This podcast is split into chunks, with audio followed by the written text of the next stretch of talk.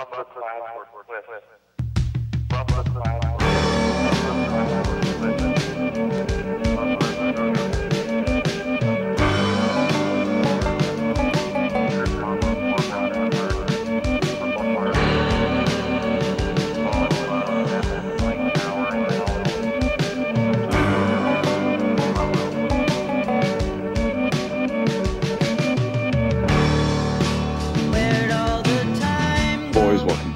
Episode 94 of the Booth Review podcast. That was the most underwhelming intro by me ever, but we're just going to roll with it. It's 11 p.m. on a Monday night.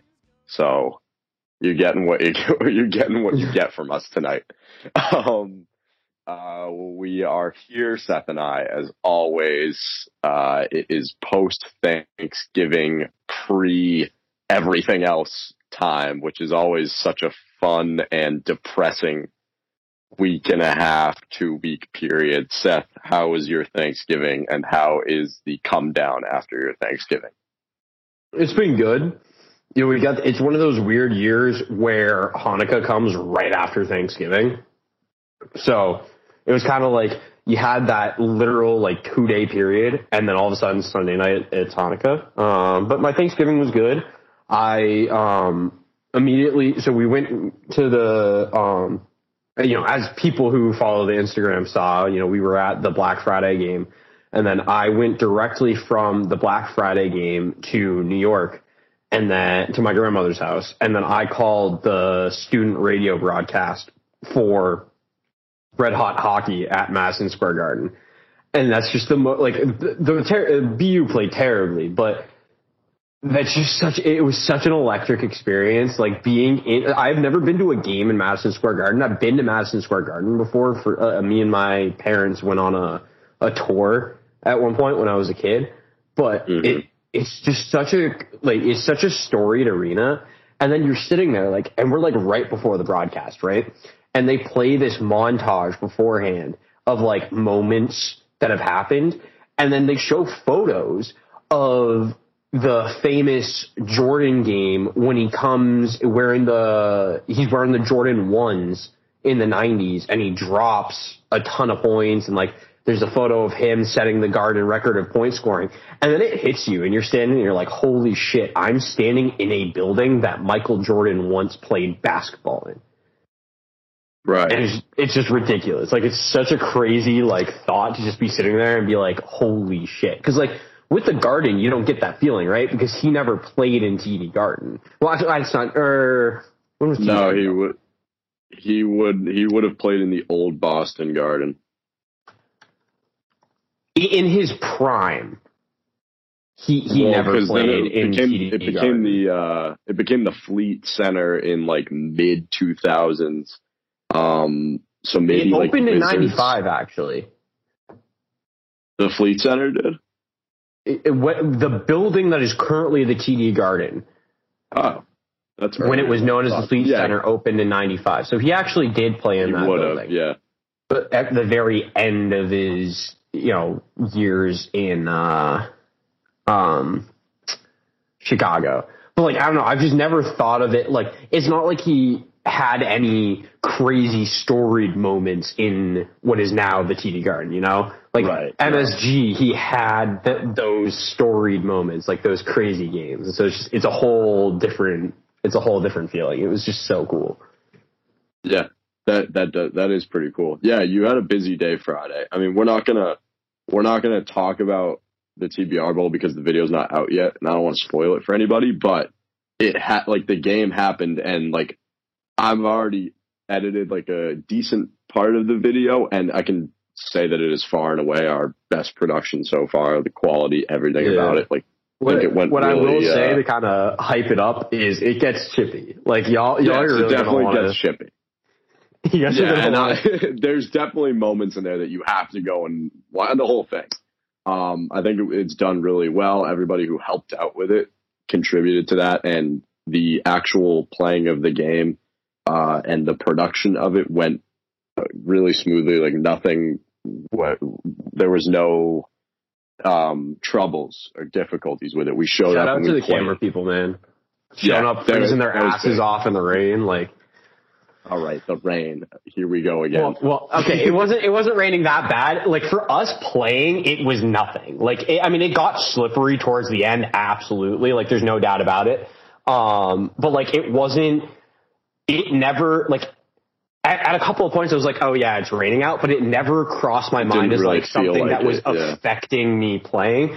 But like if I was out there with a camera in that temperature and the moderate rain that was coming down, not even moderate, like just like the sprinkling that was coming down, I would have been fucking miserable. Like playing Yeah. is what made it manageable. So, you know, shout out to the camera guys. Yeah, they they really, and you'll see in the video, they make the whole production kind of come together, which is nice. Um, it's the first time where we've we've had you know photos of an event that we've done like professionally. Like I sent the photos out to everybody in a folder, and we put some of them on the TBR Instagram, and you'll see more and more as the video comes out, and um, you know stuff that accompanies the video, but.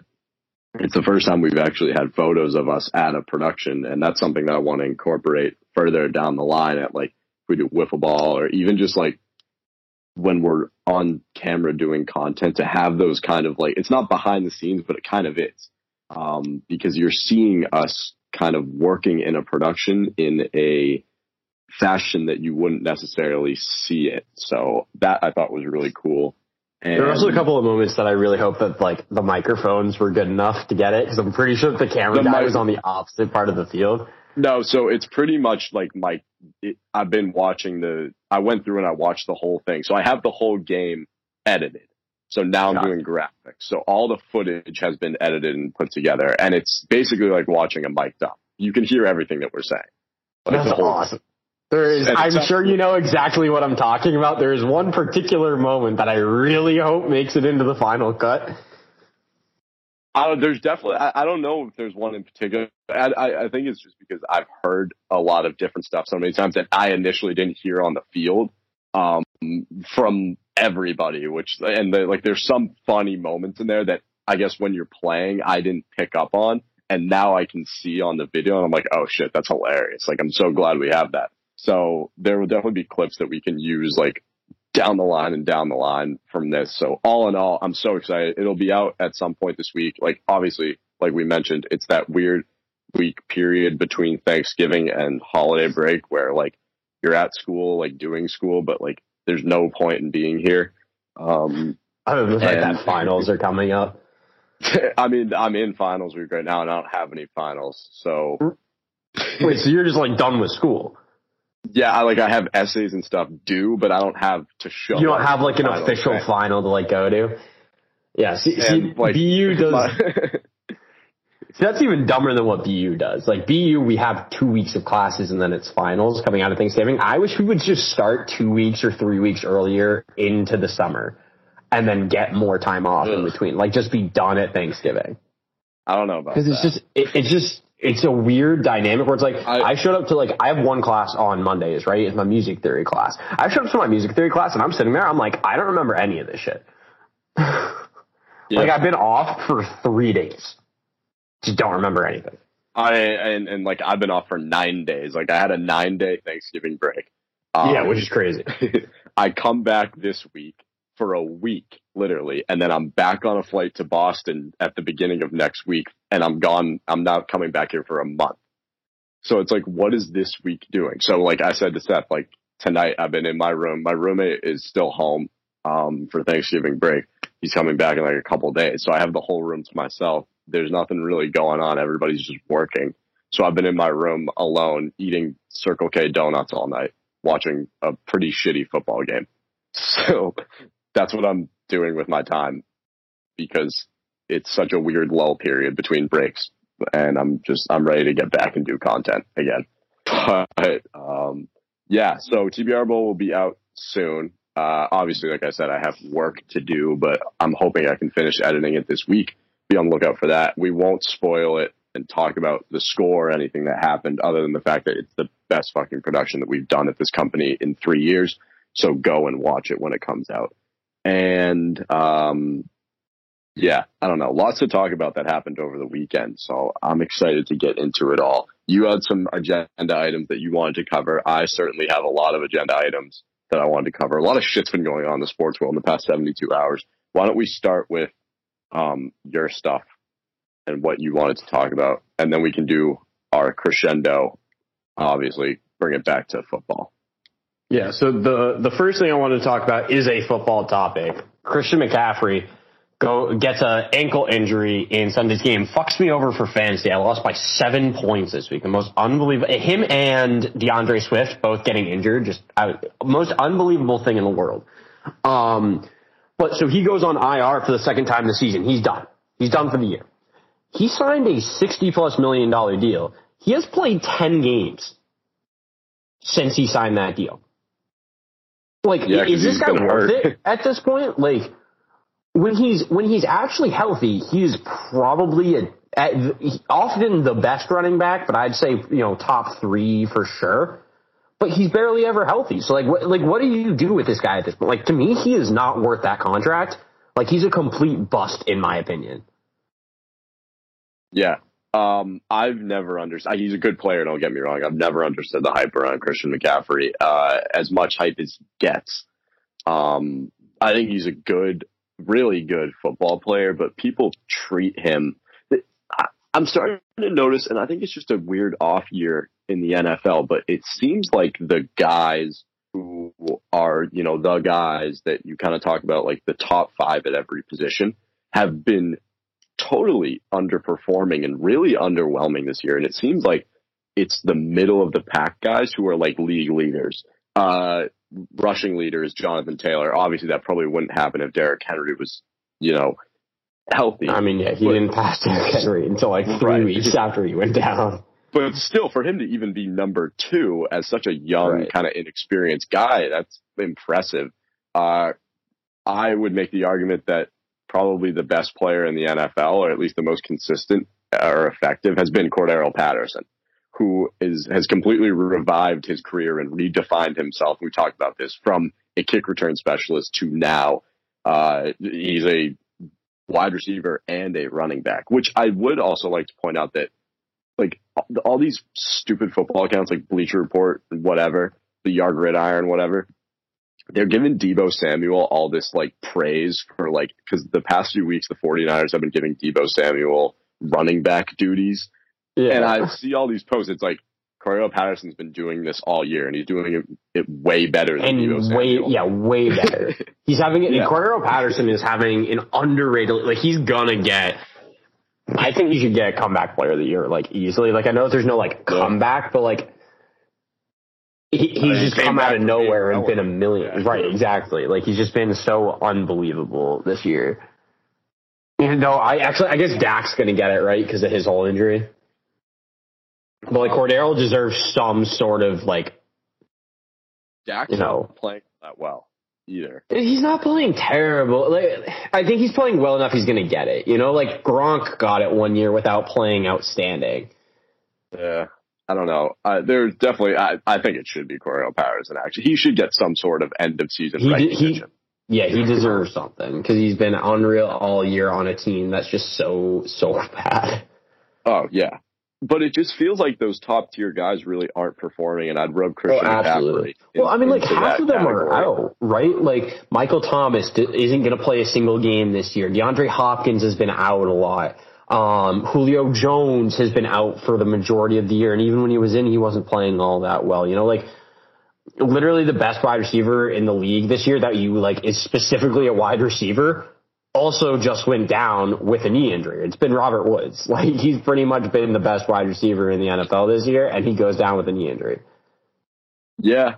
Yeah. I mean, I don't know. I just think about all the guys who, I- and I guess maybe it's a sign of the times, like we're just getting older and so are these guys, but uh, guys that we considered a few years ago to be like breakout stars are really irrelevant. Even, Yeah. I hate to say it, but even Davante Adams, who I think is, you know, probably one of the more talented wide receivers in the NFL, who's been performing really well.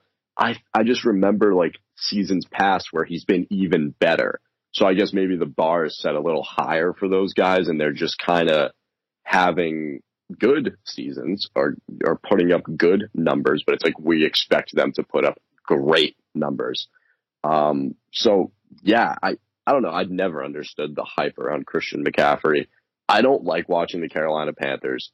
I think they're such a poverty organization. Their fans suck. Their stadium sucks. Going to school in North Carolina, you realize quickly that people don't give a damn about the NFL down here. They couldn't care less. It's so fair weather. Coming from New England, where you have a diehard football fan base, to now like down here, it's like they don't even they don't even know who the quarterback is for their own team. Um, it's sad to see. It really is. So the Panthers don't do anything for me, and neither does Christian McCaffrey.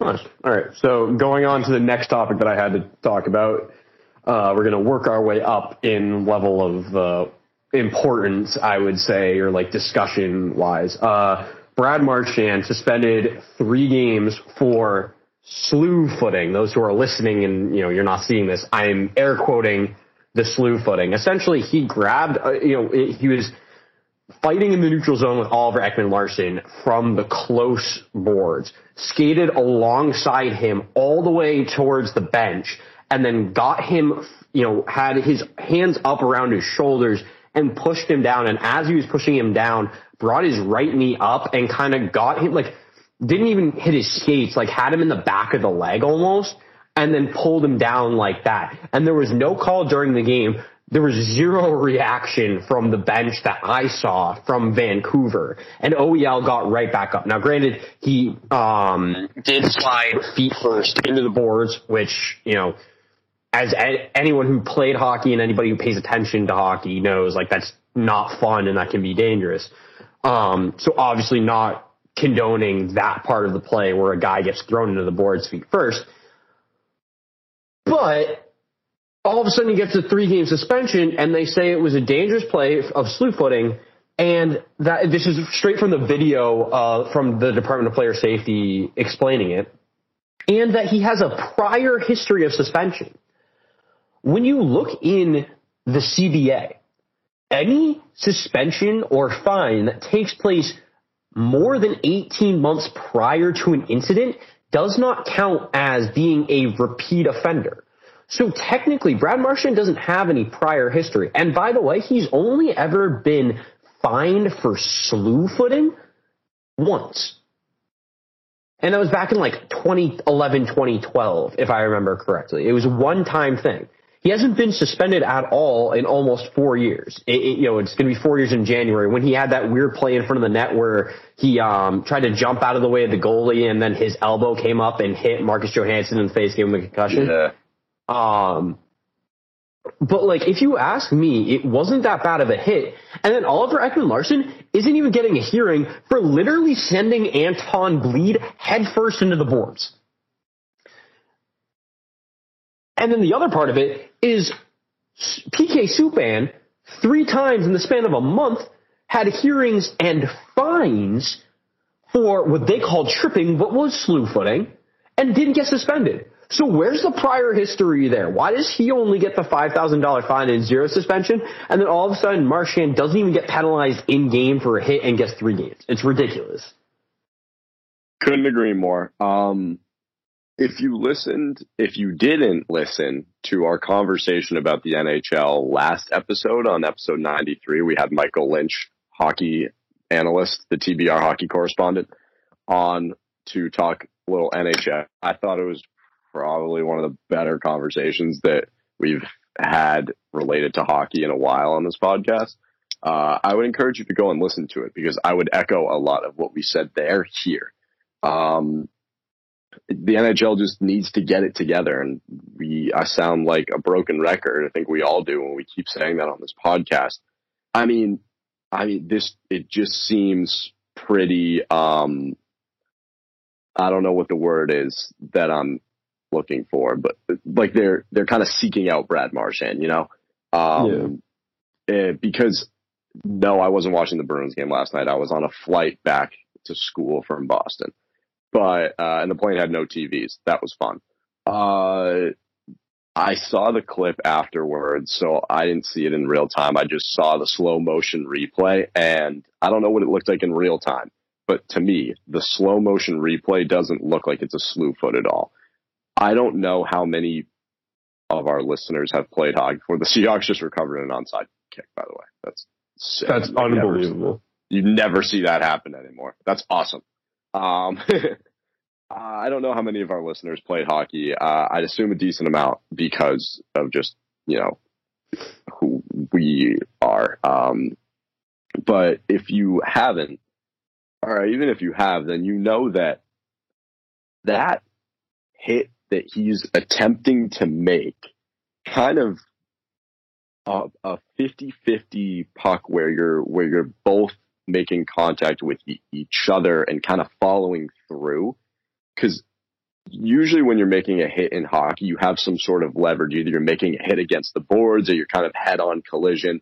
Uh, watch the way charlie mcavoy plays the body because he does it phenomenally um, he's a very follow through kind of guy he, he squares up the defender you know whoever he's going to hit and he makes nice clean contact um, but in this situation, both the skaters are going in the same direction and they're parallel to each other.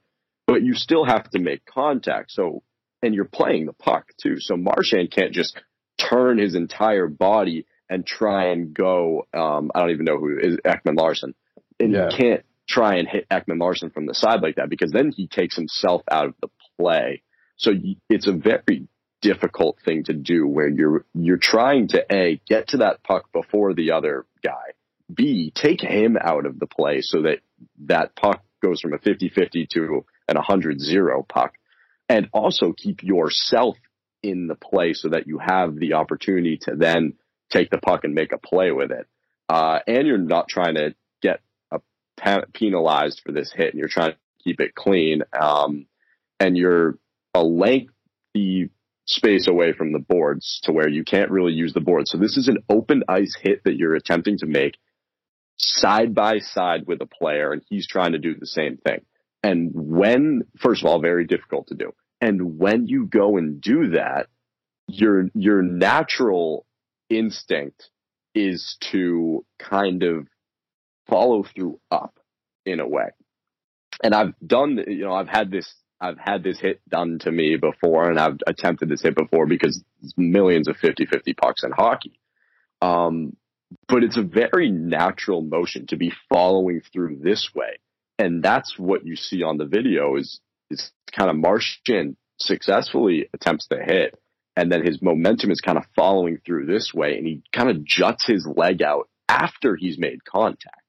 Um, he doesn't go up to Ekman Larsson and just kick his foot out from under him, which causes Ekman Larsson to fall. Marchand has successfully completed the hit, and then his follow through kind of, you know, kicks the leg in an upward motion. In no way is it a slew foot. Yes, Brad Marchand's been known to throw a little slew foot action in here or there. Like, I'm not going to deny that. I don't think Brad Marchand's the cleanest player on the planet, but like you said, ever since Bruce Cassidy's come along, I think that they've kept Marchand relatively in check. He used to be a very um, more aggressive kind of cheap player under Julien uh, earlier in his career too. When he I was mean, he also, other than the one Johansson play, he he really cleaned it up after he got suspended during the Winter Classic at Gillette Stadium. yeah, That was really the wake up call for him because he really wanted to play in that game. And so that Yeah. was kind of when he finally realized he was like, oh shit, I got to clean up my act. And yeah, when Cassidy came in, sorry, the the heater. I don't know if you that's can a unique that. sound. I can. okay, yeah, that's the heater. We have PU. The way the storm is, it's like a, um, what's it called? A radiator, right? And the radiators make really weird fucking noises, and so it just started making that random noise, and so it completely derailed my train of thought. But yeah, Cassidy definitely, ever since he's come in, has had Marchand really in check. But I mean, Marchand plays better with an edge, so you know he's always going to be toeing that line. But he's done an outstanding job of not going over the line at any point. Right. He's definitely cleaned his game up. Um, and that was the knock on him earlier in his career was that, you know, he's a dirty player. He's not level headed. He, he would retaliate a lot to some big hits. He's a smaller guy and, and it, it is like a, already you're, you're in a big man's game and an aggressive game. So you have to stand out and carve your name out somehow, some way and he chose to take the aggressive route and the borderline cheap route. and he's really cleaned his game up. So it it's good to see. Uh, but no, in no way is this a slew foot. In no way should this be a suspension. Um, sick league that the NHL is running right now. I have no interest in watching any of the games like at all.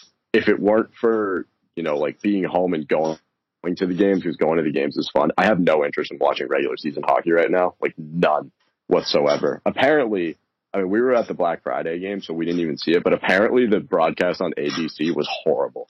That that was what I heard because my parents watched the game from home, and they said like camera was like looked like it was shot from a blimp uh, oh my god, that fucking camera was so annoying. It was in front of my section the entire game. I'm just glad I wasn't up in the balcony because if I was up in the balcony, it would have been blocking my view.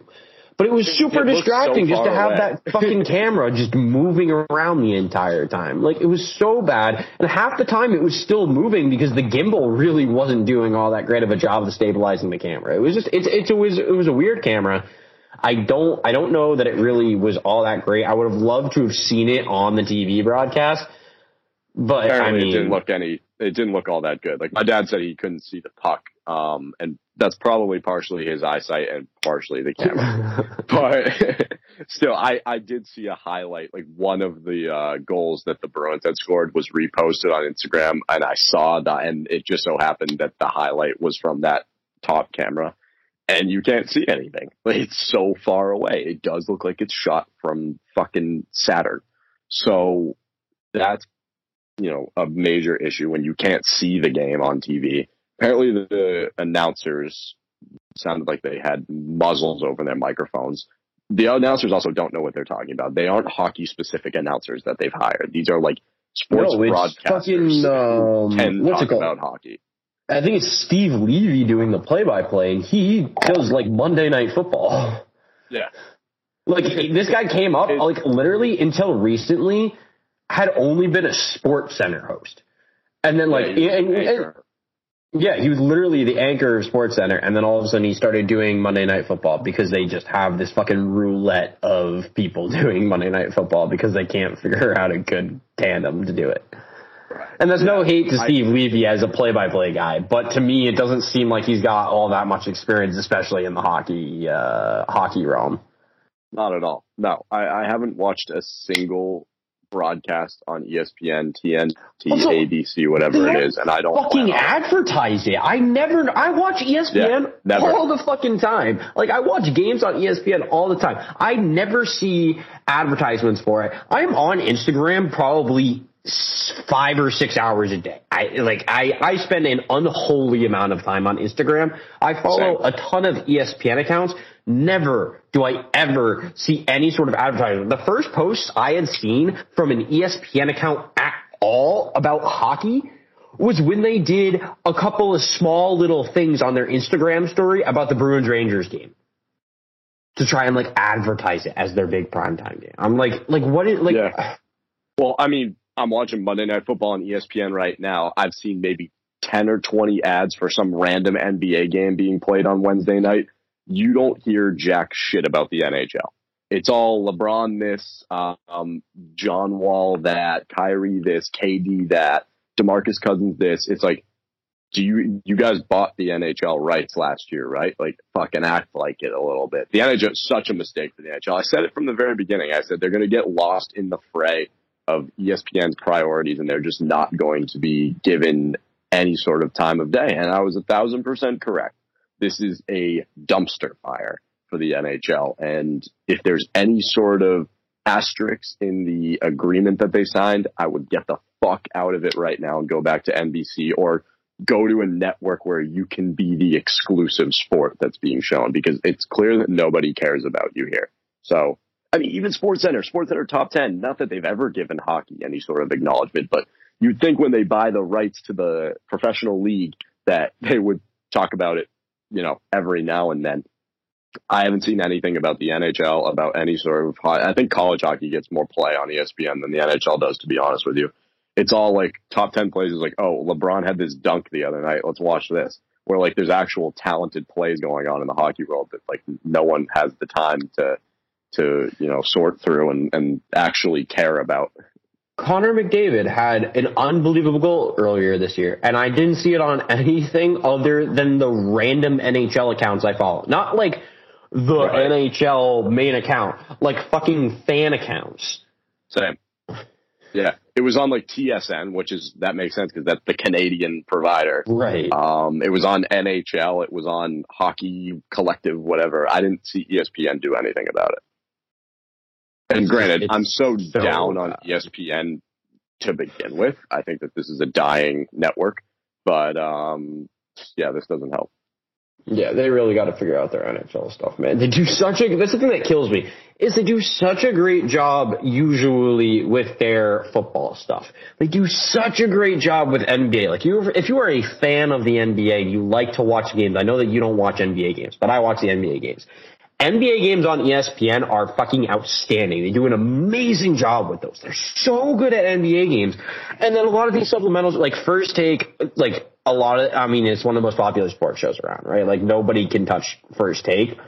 I don't watch it all that often anymore, but it's still a great show. I'm, you know, when they got rid of Highly Questionable, I was really upset about that because I fucking loved Highly Questionable. It's such a great show. Obviously, once Le Batard leaves, it's an issue, but whatever um, Around the Horn, another great show. Like they do all of these good shows, and Sports Center is obviously, like the flagship sports show in the world. Like nobody touches. Like Sports Center is the thing. Like they have all these great things. I just don't understand how they can be so bad at hockey when they're so great at all of these other things.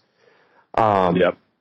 but obviously, so we've we've touched on that. Now this is the one topic that I feel like you're going to have a lot to say about.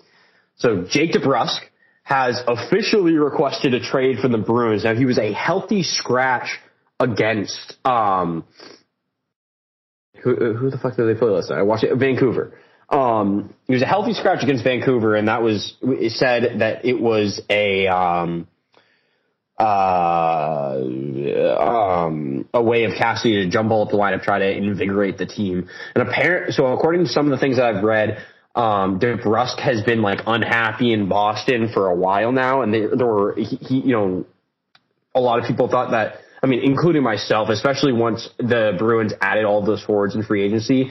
You know, there were a lot of people that thought that DeBrusk was going to get moved in the summer, and it just never happened. But now this has been the breaking point. He's officially like publicly requested the trade. Um, I think DeBrusk is a stand-up guy. Like I feel like he's going to, you know, if he gets into another game with the Bruins, he's gonna play his heart out. Like he's not gonna slack off at all. Um, but it's just not. It hasn't been working out in Boston. Like I don't think there's any doubt that he's been having a down couple of years. He was outstanding his first year and into his second year as well. And ever since then, it's kind of been downhill. And you know, you can blame whatever you want on that, but it's just a fact of the matter that he has not been putting up the numbers that he was expected to. Um, so it's pretty clear that he's been traded. Now, I know that your opinion on the matter is that the best spot for DeBrusk is Boston, and the best thing for Boston is to keep DeBrusk. But it's pretty clear that he's not going to be in Boston anymore. So, operating under the assumption that he's leaving, I'd like to know what I, you know. I I have an idea here of something that I think could possibly happen as far as a trade goes. But where do you think the best destination is for DeBrusk in a trade, and what do you think is the best return for the Bruins in a trade of DeBrusk? Uh, um, I, I'm hearing everybody say Edmonton just because that's where he's from. Right. Um, I heard Vancouver floated around. That was more so in the summer. Uh, I just don't know what the Edmund, you know, he- he's making 3.675 million. Um, so I don't know what Edmonton's supposed to do about cap, and I don't know what they're supposed to send back in return. Right. Well, that's the issue. Is I don't think the expectation should be that we're going to get much in return for him. Uh, this is a so guy that I said this to Seth. I think he only works out in Boston, and I don't want to come at this from. Everybody knows I love Jake DeBrusk, and like he's my favorite player. And like, yes, now I have to actively seek a new favorite player on the Bruins because I'm, you know, my favorite player is not going to be on the fucking like Canucks or Blues or wherever he ends up going. I mean, Um, Brad Marchand's pretty cool, so I'm going to make my pitch for him. I've always been like uh my favorite player isn't like an A list kind of guy. and I don't know why. That's always the way I've been. He's he's been my favorite player since I so I got into hockey around 2011, right? So Yeah. that you know, he was oh like he was not a high profile guy back then, and he yeah, he was a rookie player. Then, yeah. Yeah, that was his first year in the Yeah. and so that's kind of I, you know, that's why he's. I mean, I'm. I'm thinking, I'm thinking McAvoy because like BU kid, um, my cousin's friends with him. I saw him at Zac Brown band. He was a pretty cool guy. Um, I don't know. I'll, I'll keep you all updated on who my new favorite player will be. But um, I just, I, I do think that for Jake DeBrusk's career, he just, he's one of those guys that I don't think will work out anywhere else. Um, I mean, we've seen time and time again, Bruins players leave Boston. They just, you just never hear from them again. Um, and I think that's going to be the case with him too. I really truly think that his only place in this league is on this team. Uh, Yeah. and that's not to say that, that he can't go and perform well somewhere else. It, it, I think there's something about starting your career in Boston and not finishing it there that really deteriorates your notoriety as an NHL player. I think that there's such a rich culture of hockey in the city of Boston and to start your career there, especially in the way that he did, he started in two pretty significant playoff runs. The second of which being a Stanley Cup run to a game seven where he had a huge part um, in getting the team to game seven of the Stanley Cup final. It wasn't just like, oh yeah, he was on the team and like, you know, scored a few goals here and there. I mean, he was, he was a big time player in that cup run in 2019. Uh, 2018, he basically won us the series against the Leafs. So, especially starting his career out the way that he did in Boston, I think that it's kind of like a letdown to then go and just play for some other team where maybe the fan base isn't as strong, maybe the team isn't as good. Um, you know, playing for an original six too to start your career. That's an, it's another thing too. Some of these teams are just a little softer. There's there's still that kind of hard nosed culture, blue collar um, attitude associated with the Bruins. So I, I do wherever he ends up landing, hope for the best for him, and I'm still going to root for him because like obviously this has been my favorite player, and I love watching him play. And like you know when he was younger and he was my favorite player, I was still playing competitive hockey, and I would mimic my game after him in some aspects. So yeah, I, I hope the best for him and wherever he goes. I don't know where that's going to be, and I don't think the Bruins are going to get much in return for him because I don't think his value is as high on any other team as it would be in Boston. Uh, and if a team is willing to pay that value, then hey, good for us. But I just don't see it panning out anywhere else.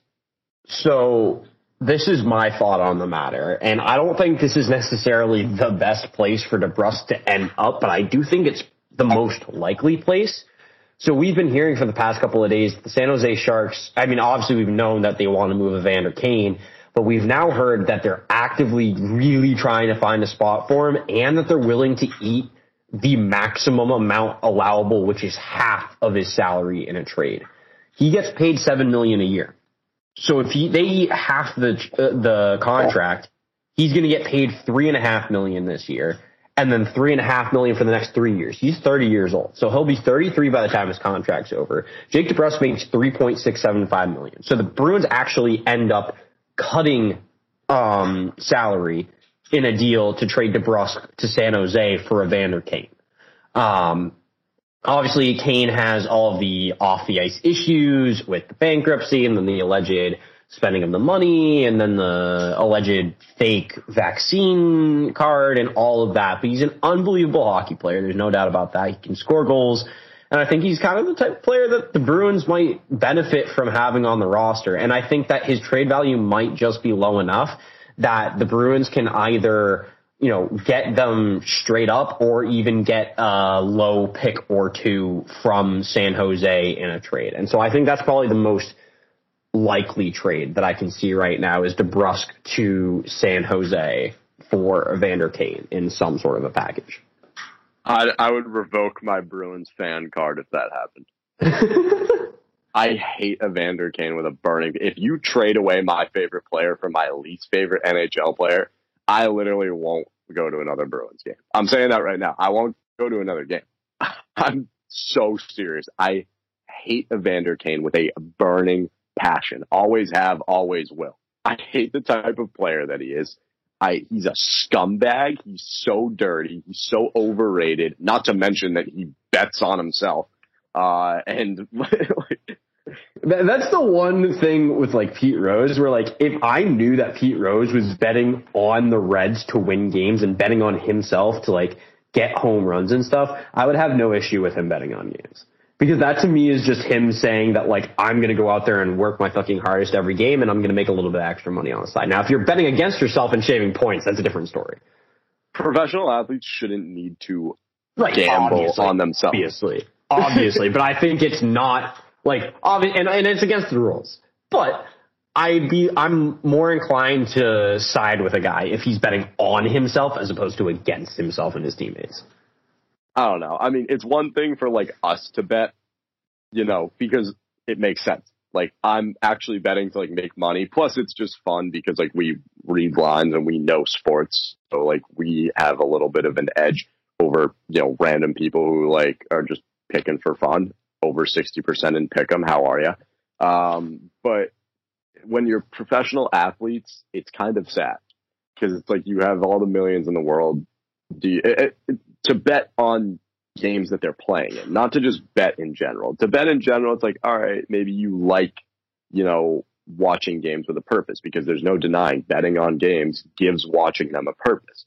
Uh, UVA and Iowa, I had money on tonight. I would never just watch UVA and Iowa play a regular season basketball game on a Monday night. But when you have money on it, there's a purpose. Now I'm watching. So I can understand that from a professional athlete standpoint. But to be betting on games that you're playing in, it's like seems like there's way more you have to lose than you have to gain there. And Evander Kane's a fucking loser. He shouldn't play for the Bruins ever. Yeah, I mean, hey, like that, that should never happen. obviously everything that's been you know talked about with him is alleged. Um, but this is a guy that's you know scored 30 goals and close to 30 goals multiple times in his career. He's a 40, 50 plus point scorer. Like, I think that when he's playing, he's a really good hockey player. I, you know, say what you want about him off the ice. If he can help us win games, I'll take him. Um, you know, am I uh, like I'm hoping that he can see some of himself in um in Brad Marchand and you know be like yeah you know Marchand started off as like having this dirty reputation but maybe I can follow his lead and turn myself around a little bit and you know say he gets through all this and he doesn't end up being suspended, you know, or kicked out of the league for any of it, I think it can work out really well for the Bruins in the end. Like, I think that he can really add to the team. Now, do I think that's like the best case scenario? Like, if they can get a guy that's going to produce the same amount as him in a trade for DeBrusk, I would take the other guy. Like, I'd rather not have to deal with the uncertainty of his off the ice issues. Um, but if he's the only option, he's the only option. You know, it's not like DeBrusk's going to put up 30 goals. Yeah, I don't know. I mean, I've always I've always been under the philosophy like I've said that I think I'd make a good coach, and if TBR ever gets big enough one day and buys a team, I want to be the coach. And my philosophy that is the ideal fucking situation. that is that's what we're working towards. We're working to buying a professional sports team. I don't care what sport, but we're buying. We're, we're gonna buy a KHL team. Fuck it. fine. Uh, and how I'd coach the team, I've always felt that you need to have a certain chemistry and culture around your team. Um, and I'd always value that more than talent or skill level. And I had a, I had a coach in hockey who shall remain nameless and I won't give an identity to, but they basically were under the impression that they needed to bring in just talented individuals from outside into the team in order to build a successful team. So sure, you now have a team with four or five really talented individuals. Again, talented individuals, and then the rest of the team that was already there. That team was no more successful than the team that I was on a few years prior where nobody was brought in and you groomed the team from within and you built up the culture. And what's happened now that those players have all moved on, and we uh, as a as the the team that was there for the most part have all moved on. Is that you're shit out of luck because it's like, all right, you put all your chips in one basket, getting all these talented individuals. You built no future, you built no culture. Now what? You know. Um, and if You I know, were built a culture of uh, shitty hockey players who do shitty things get suspended. Right. Uh, I, I, if I were a coach, my philosophy would be work with the group that you have within. Not to say don't go out and get talent if it's there, but I, I would much rather prioritize building from within than going out and actively searching a market that doesn't isn't compatible with, with the group that you This is- have. And I think that's what the Bruins do right now. Yeah, normally I would agree with you, but I think this is the one situation where it's like there is nobody in the organization. Studnicka is not Oh ready. well, no, no, no, not that. But I think in the past few years, the Bruins have the Bruins. I feel like forever have always had like we're gonna we're gonna work with this group. We're gonna bring Absolutely. in guys, but we're gonna this is our core Yeah, and no, this is our identity. Ever Like, since right. they lost the Stanley Cup, I think that things have taken a turn for the worse in, in terms of front office moves.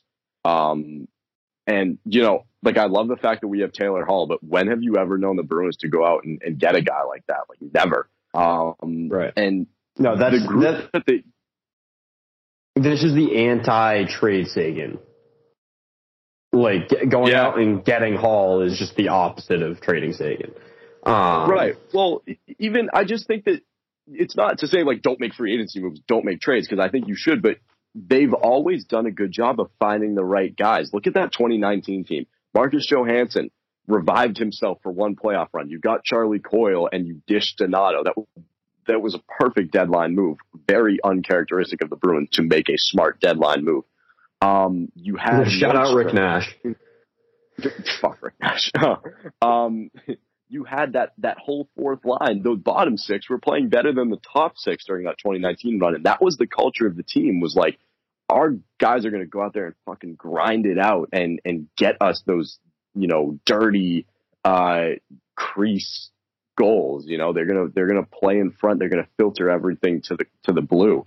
Um, and now it just feels like this team doesn't gel right. Like the free agents that they went out and signed this year don't make sense with each other. Um, and I don't know. I'm definitely down on the Bruins. Uh, but hey, if we know anything about the history of this podcast, when I'm really down on a team, they randomly go on a tear as soon as we release the episode of me ranting about how bad they are and become one of the best teams in the league. So maybe again, this is what the Bruins needed to get good again was for me to I consider it lighting a fire under their ass rather than knocking the eggs. I am I mean, hey, you did the same thing with the Patriots. You released the clip of you saying that the Patriots were a disgrace and a disappointment, and then all of a sudden they won. What is it now? Six straight. Like, Yeah. Um. So yeah, I don't know. That's my two cents on the Jake DeBrusk thing. I'll update all of you uh, with my uh, new favorite player. I don't know who it's going to be. Probably McAvoy. Maybe not. honestly, I I like. let- Let's see, who's some dark horse picks here? Foligno is always, is I think a solid choice, but he just doesn't have a future with the team, right? Like I, he's not going to be here Yeah. for all that long. yeah, I want a Um, guy. I want a franchise guy. Frederic is a you know an interesting one. Um, let's see who else is Can't around. Replace Jake DeBrusk with Trent Frederic. Just doesn't happen like that. If Charlie Coyle was playing better, I'd say Coyle because I fucking love Coyle. But um, Oh, speaking of Charlie Coyle, uh, I said that this is so random. It's not going to make sense to anybody listening to this podcast, except for like if you've been here since day one. But uh, I said the thing about Tennessee, how I regretted saying the stuff about Tennessee. I also regret episode 24 of the review podcast. what did you say on episode twenty four? It's been Just so go back, long. just go back and listen to episode 24 and some of the Instagram posts that took took place around that time, like December of 19, January of 20, right around the one year anniversary. Just go back and disregard all of those. I regret those too. This is what I do. I burn bridges and I build them right back up. I hate you so much. There, there's so much disdain that I have for you. Oh man, it feels so good. I just love this. I love. I'm in my fucking element right now. I just love it. I'm just on one. Just people know when I'm on one. I'm on one right now. Past few episodes, I've been on one. So yeah. All right. Before we get into the nitty gritty of the episode, Seth wants to take a quick break, so he's going to take a break, and then we'll be back to talk college football. Okay, we're back. Uh, let's talk second half of the episode. I guess we'll call it. Let's talk college football because so much is going on. We just need to break it all down. Let's start with the scumbags of the week, uh, Lincoln Riley and Chip Kelly. Completely Yeah, what the fucking their fuck, teams Chip over. Kelly? What is that shit? You have a team right now. I'm so mad at Chip Kelly right now. As a Notre Dame fan, I am pissed off. Okay, so let me ask you: Are you more upset with the the actual decision to leave, or the manner in which he told his team? I'm just I'm more upset with the decision to leave because if he's out of town and he's not with the team right now, he had to address it. He had to say something to them, right? Like, and if that was the only like, fine, whatever. He had to say that. Like, do, do I think that he should have the second he made the decision tell the players? Absolutely. But since he didn't, and then it got leaked, that you know, I'm okay with him sending that message. I'm Okay, I'm gonna. I'm gonna read the message off in a second, but I Yes. would just like to say this team is probably going to be in the college football playoff. Like we know for a fact that there is going to be, and unless, in all likelihood, there's going to be a spot available in the CFP because we are assuming that Georgia is going to beat Alabama, which would in turn knock Alabama out of the top four. So it pretty much and Notre Dame can't that. drop because they won't play this week. Right. So at that point, it would boil down to Notre Dame or Oklahoma State, barring a Michigan loss or a Cincinnati loss, which at that point, those two could both get in. That would be utter chaos, and I'd love to see that happen. We'll talk about that if it happens, when it happens. But this team is the first team out. It's one thing for Lincoln Riley to do what he did. Yes, Lincoln Riley's completely fucking over Oklahoma. We'll talk about that. Chip Kelly, in the middle of a potential CFP bid, has announced that he is is leaving the school in which he is trying to take to the college football playoff right now. Insane move. Insane move. I mean, forget the timing of it. It just doesn't make any sense. You have a team that went to the college football playoff last year, is gonna likely be in the college football playoff again this year, and all of a sudden you're leaving for LSU, who's been in the gutter all year long. And to be honest, with you, I didn't even know that Ed Orgeron got fired. That's why I was so shocked by all this. I was like, when the fuck did Orgeron get fired? I was I mean, so yeah, confused. earlier this year they had an agreement that he wouldn't return, and then that came out midway through the year. But um, listen, Yeah, I'm like, not- it doesn't- totally it doesn't upset. make I sense to me, like- the move. I kind of understand. I mean, I I get like wanting to go to the better, like to be in an actual conference and go to the SEC, but like LSU just ain't it right now, man. well, like I mean, they just they're not. champions two years ago. Yeah, but they're they're not. They they sucked. They weren't great last year, and they sucked this year. So I I like what do you? I They've get- fallen I off, and I don't think that bringing Chip go to the Kelly in makes you like that much. Like I don't see how he's supposed to all of a sudden turn this team around. I don't know why, and I I get it. He he went to a national championship and lost to Bama, and then he you know had a couple of rough years, and then all of a sudden he's back in contention. I don't understand why he wouldn't want to just finish it out. Like, do you have that little confidence in this fucking team that you don't think you're going to be able to win it this year? Like that's crazy to me.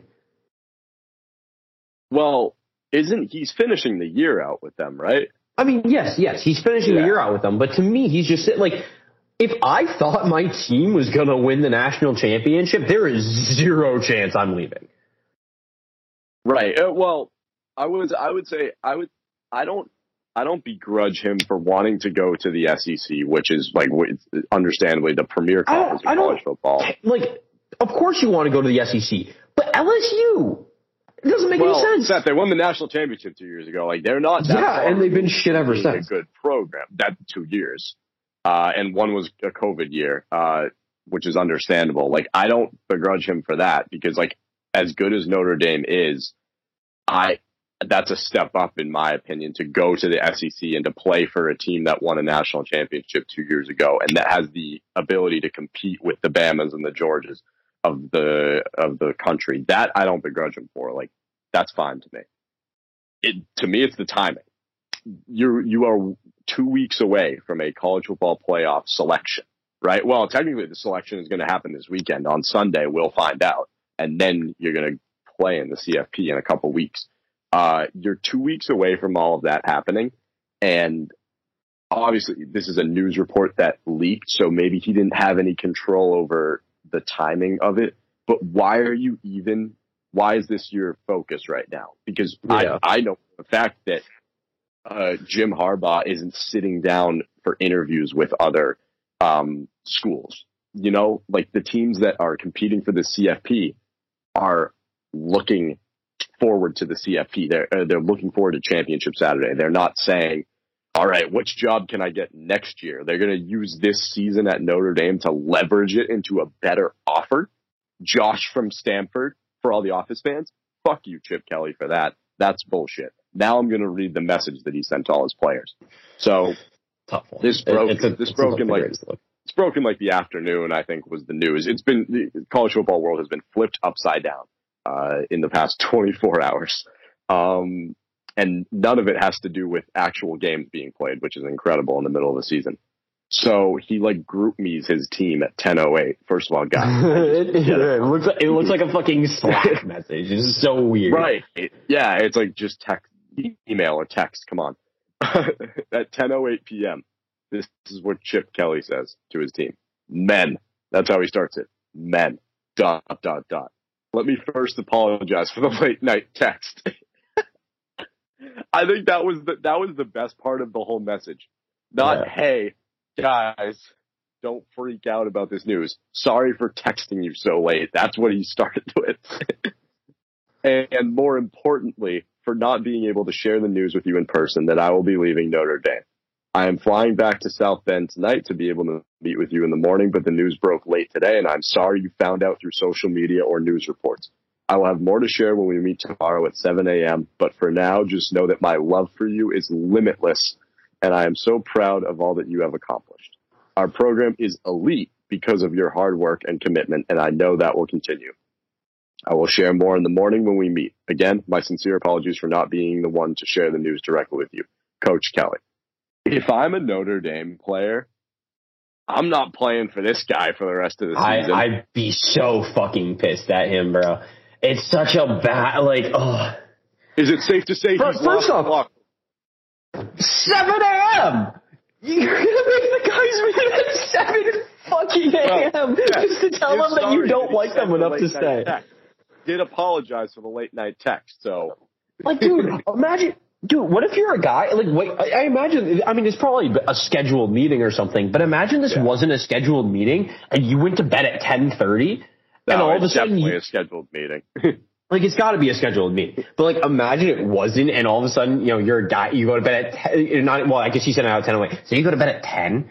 Like you're just off your phone, Yeah. and then you go to sleep, and you don't wake up until like eight o'clock the next morning because your first class is at nine or whatever. Like I don't know what their workout schedule is. I'm sure they have early morning workouts. Or Probably whatever. up early, yeah.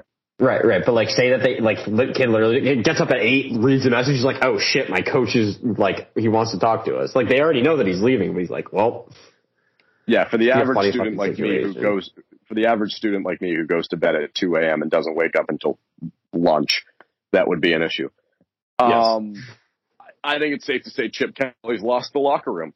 I would imagine he has." I I don't. just I don't do, see like- much motivation anymore from these Notre. Like, what the fuck? Your coach quits on you a week before the college football playoff. I mean, the Notre Dame fan Whoever, in me whoever hopes that Notre they- Dame has to play against, hammer them. I mean, yeah, I hope I like I. The Notre Dame fan in me obviously wants them to win every fucking game, and so I hope that the players try to win in spite of him. But the thing that bothers me about that is like we're elite. Like he calls them elite. Like shit, if they're so elite, why are you leaving? It doesn't make any sense to me. Like there's no Well, like, uh, and, like there's no good way. I don't beg- like, again. I don't begrudge him for leaving because he's going from a an independent FBS to a Power Five, so that is fine. Figure all your shit out after the season's over. That's my gripe with the whole Yeah. thing. You Yeah. completely just- like what are they? The only hope that Notre Dame might have, or Notre Dame fans might have, is that the players are so fucking pissed off that they go out and, like you said, to spite him, they go out and try and just like cut, play cutthroat football um, right in his face and just make him look like the smallest person in the world for wanting to leave and leaving in the fashion that he did. That's incredible. Lincoln Riley, on the other hand, did this in probably appropriate fashion, but what he's doing is, I think, much worse. I don't begrudge. Yes. This is the opposite situation for me. I don't begrudge Lincoln Riley for the timing. I begrudge him for doing what he did. Lincoln Riley basically forced Oklahoma to make a move to the SEC. No one's talking about this, by the way. That Lincoln Riley was one of the driving forces behind Oklahoma's move to the SEC and then jumped ship and is leaving for the Pac 12 a couple years before this move was made. And oh, by the way, he's taken all his recruits with him and his entire coaching staff. and just like that, in the middle of the night, he's gone. He literally got on a plane at like 1 a.m. last night and flew to LA with like his, his quarterbacks coach and his head of scouting, his recruiting guy or whatever. Um, and he's not coming back. Caleb Williams took quarterback at Oklahoma out of his Instagram bio today and posted a picture of him looking upset on the bench.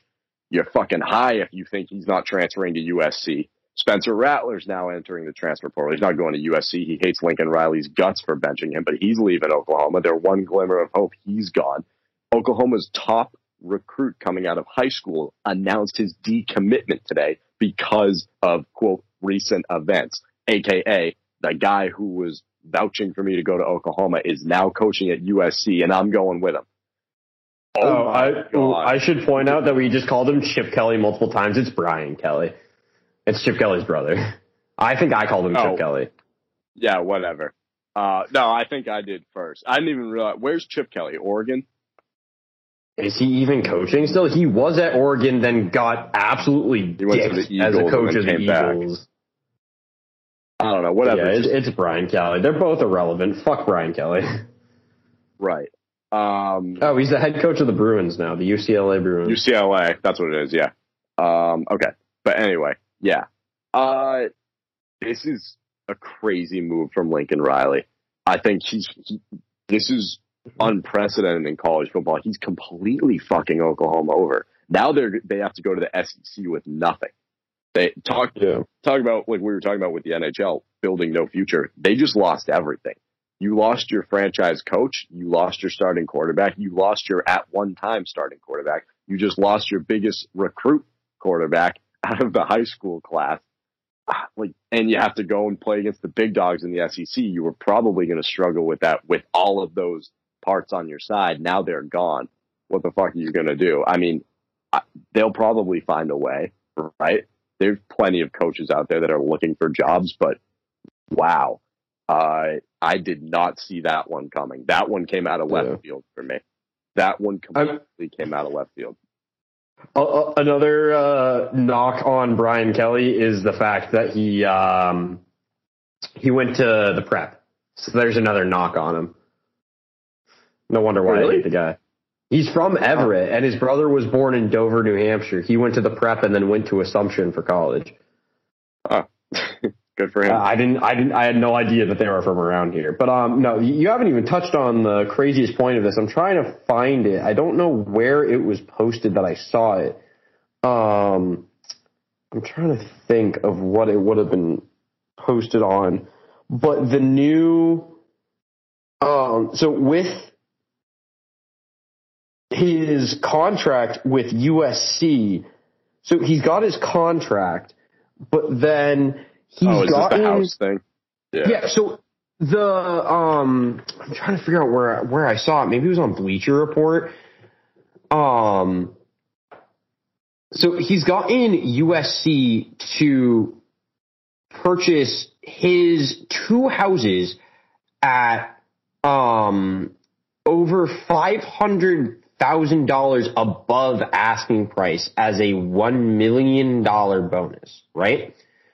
He then also has gotten USC to allow him. uh, USC has then also purchased him a home.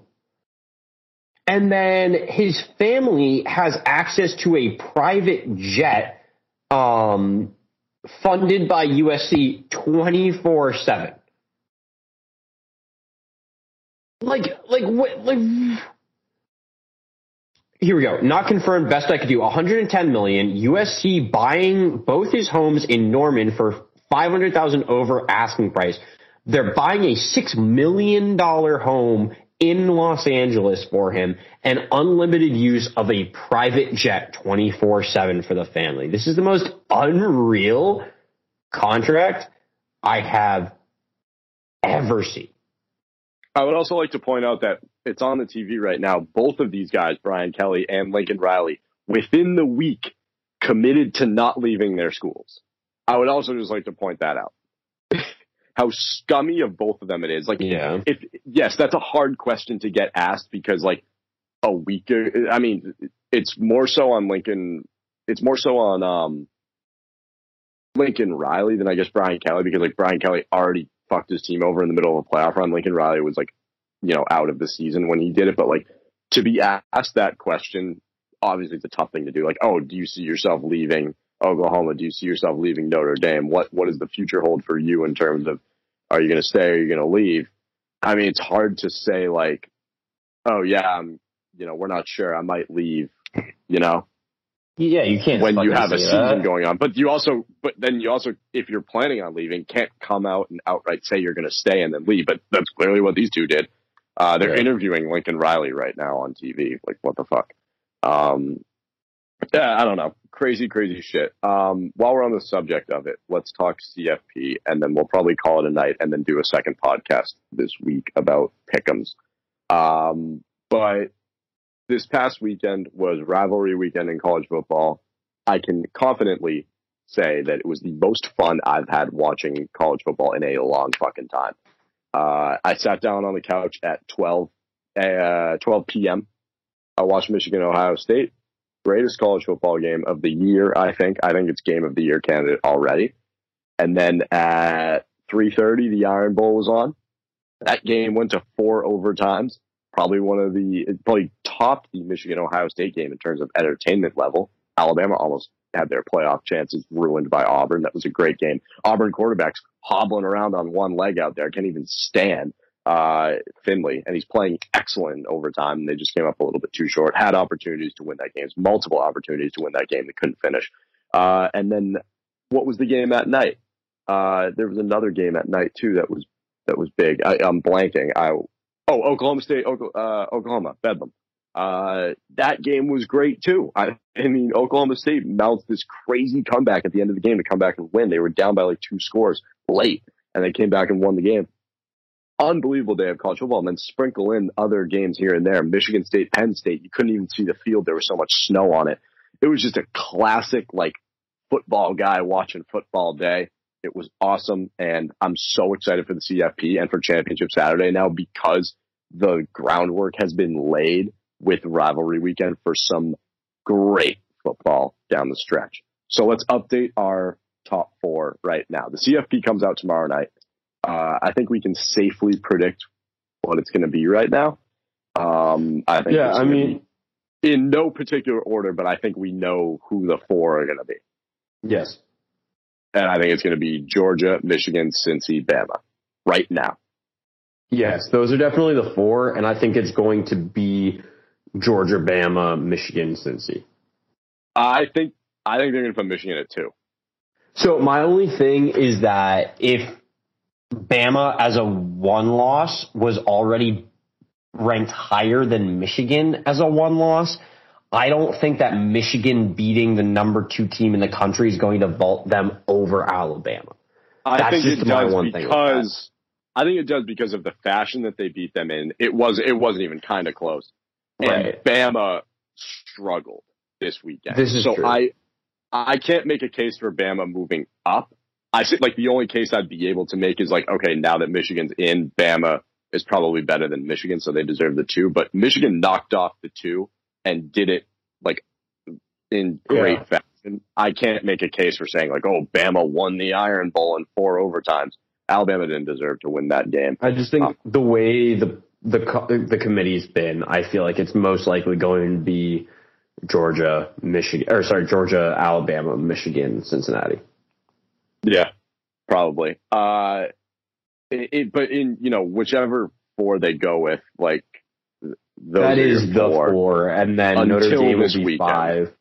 I And think OK State's six. probably going to be six. I'd I'd say uh, Ohio State's probably seven or eight, even with Yeah, two I mean past past six, it's not going to Uh, matter. yeah, I mean it doesn't fucking matter, but There's there's no other team that is vouching. So the only chaos that that we could end up having is if a if Michigan loses the Big Ten championship, that would create shockwaves. Well, if Michigan loses and Cincy loses, those are the two big because all of a sudden Bama's going to lose, and you're going to have three of the four teams in Losing on championship weekend. right. And so Notre, like if if if somehow Michigan loses, Cincinnati loses, and Alabama loses, Notre Dame all of a sudden becomes the second best team in the country. seed. and then Oklahoma State's probably going to end up three, and then I don't who, who I mean I don't I don't even know who else could end up there. I mean who's uh who's after them in the state? Just somehow Ohio. I mean Ohio State can't jump wouldn't Michigan. put a- There's no. no way.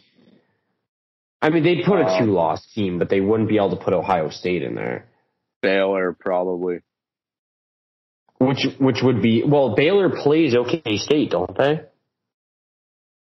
Oh, that's right, because that's the Big Twelve championship. Oh, okay, so the yeah. So Baylor, like, assuming OK next. State win, Ole Miss, all of a sudden Ole Miss finds their way into the fucking. That'd be insanity. Oklahoma's right after him, and Oklahoma's a one-loss team, so they could make their like that. I don't think that's going to happen, but imagine if we have so much. I hope it happens. I, nothing would make me happier than seeing the chaos that would be Bama, Michigan, and Cincy all lose. Well, here's here's the other thing. Iowa beats Michigan in the Big Ten championship. Does Iowa sneak in? Well, what's what's Iowa's record right now? Are they a one They're loss? nine and two. They're nine and two. I don't know if ten and else- two winning the Big Ten is good enough. You don't have any other one-loss teams. There's no one loss teams uh, behind them. Oklahoma's the only other one-loss team ahead of them, and they're not playing in the Big Twelve championship. Yeah, so you can't put them in. Wait, Oklahoma's two loss. They lost to Oklahoma State this weekend, and they lost to Baylor earlier this year. Why does it say ten and one? Oh, this is updated as of last week because Ohio State is one loss on here too.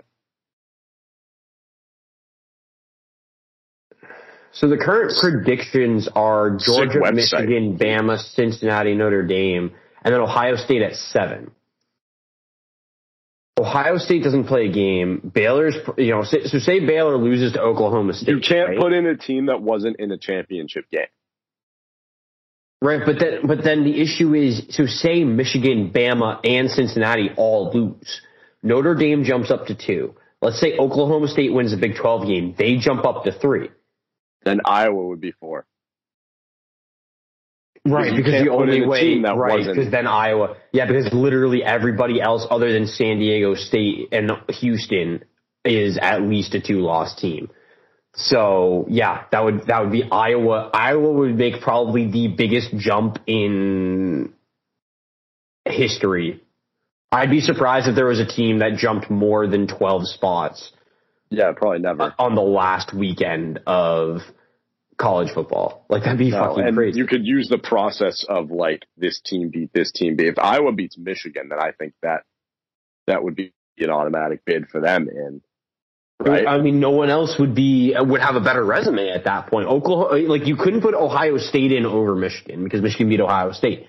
You couldn't put Michigan in because all of a sudden they're a two loss team, and they just lost to Iowa. Like you can't say that they're better than Iowa if Iowa beats them. The only spoiler of this whole crazy fantasy hypothetical situation is if Georgia loses the SEC championship.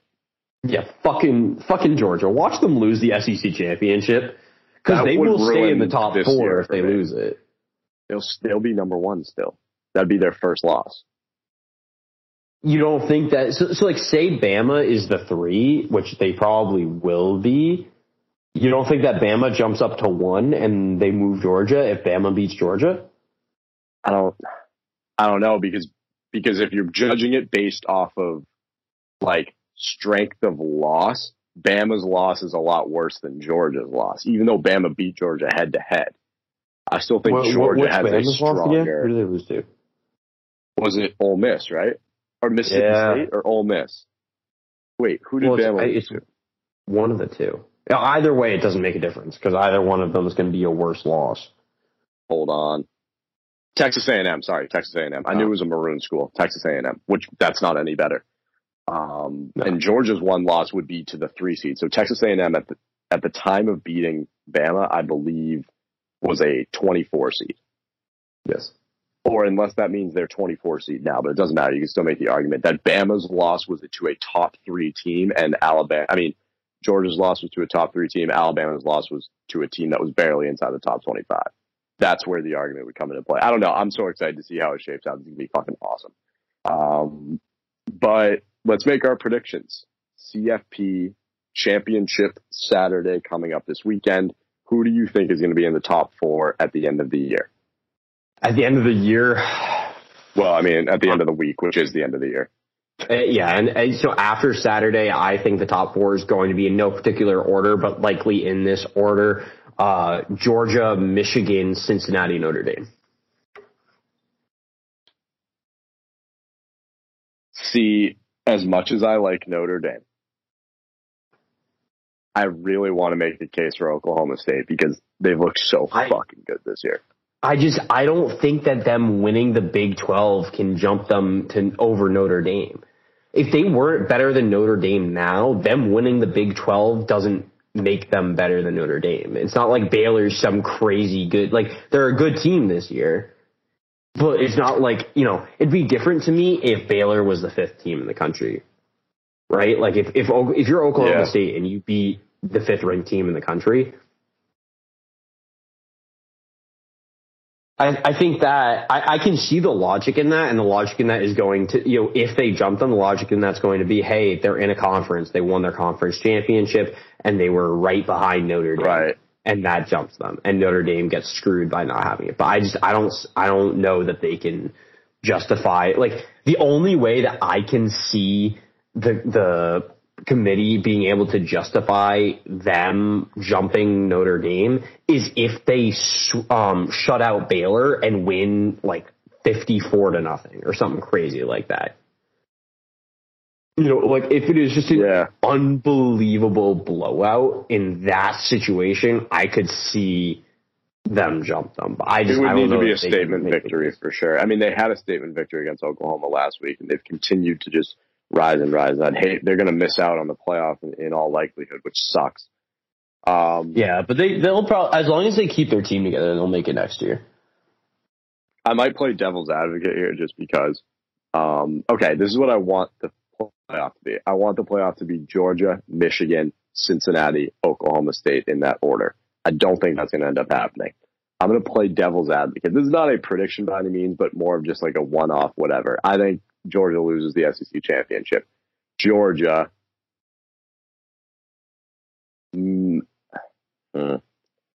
If Bama beats Georgia, they have to be at least the two seed. There's no way that you can justify yeah, not but then they're having the team, Michigan. Ugh. which makes sense. A one-loss team hops a one-loss Michigan. Michigan's best win is to beat the number two seed. Alabama's best win is to beat the number one. They have to beat two. Right. All right, cannot all right. beat- like, there's no way you can justify it. Okay, okay, in no order. Georgia, Bama, Cincinnati, Michigan. Fair enough. I think that, that that's going to roll out as the CFP tomorrow night. Georgia, Bama, Cincy, Michigan in no particular order, and I think that's going to remain the CFP. I don't know why, but Alabama always finds a way to just get themselves into the CFP, which sucks. But uh, I don't know. I just I mean, it's only been like one year that they didn't make it, right? yeah, it was the year that Tua got hurt. Right. So, um, and it was the year that that was the year that LSU ended up winning the national championship as well. And guess who Bama played in their bowl game? Michigan. I believe it was the Outback Bowl. I It's don't all remember, connected. but it was some shitty bowl game against Michigan. Um, okay. I'm gonna say I, I'm gonna stick to a top four because I want to talk about what the CFP would actually be. I'm gonna say Bama, Georgia, Michigan, Cincinnati, I think that's fair. and that sucks because then it's gonna be a Bama Georgia national championship. Hmm. and I can't root for Georgia. So No, I have okay. to root for Bama, which sucks. Okay, I, I want Cincinnati to make. I don't know. Fuck this. We'll talk about it after championship Saturday. That's my t- that. Those are my four: Georgia, Bama, Cincy, Michigan. And that's all I've got. Fair All enough. I've got. It's almost one a.m. It's so late. Love it. I'm gonna Yeah. have more donuts. You have fun with that. Thanks. All right, but thanks everybody for listening to episode 94. Getting close to uh, episode 100. I'm excited. I did the math. It should be within three weeks, I think, because hypothetically, if we do 95 this week, I come home next week. We probably do one next week, 96. Uh, maybe two next week, get like 97, 98. Throw a few in after TBR Bowl and recap it after Championship Saturday. Pick'ems. I think that it should be right around Christmas time. Yeah, hopefully we do it right before Christmas because I'm going to be, you know, once, so like this is the second to last week of classes, next week's last week of classes, the week after that, the week where the Saturday's the 18th, that's finals week. I'm going to be in New York again from probably the 16th or 17th until, you know, 20th or so. Yeah. Um, we haven't really figured out the details. I know for a fact I'll be gone that weekend because it's my mom's birthday and she wants to go to New York, so we're going down to New York. Um, but yeah, hopefully episode 100 is like around the 20, you know, second or 23rd of December. I like that. I like that a lot. But yeah, thank you all so much for listening. Episode 94. We will be back soon with 95, probably week 13. Pick 'em. And we will see you all on the flippity flip side. Yes, sir.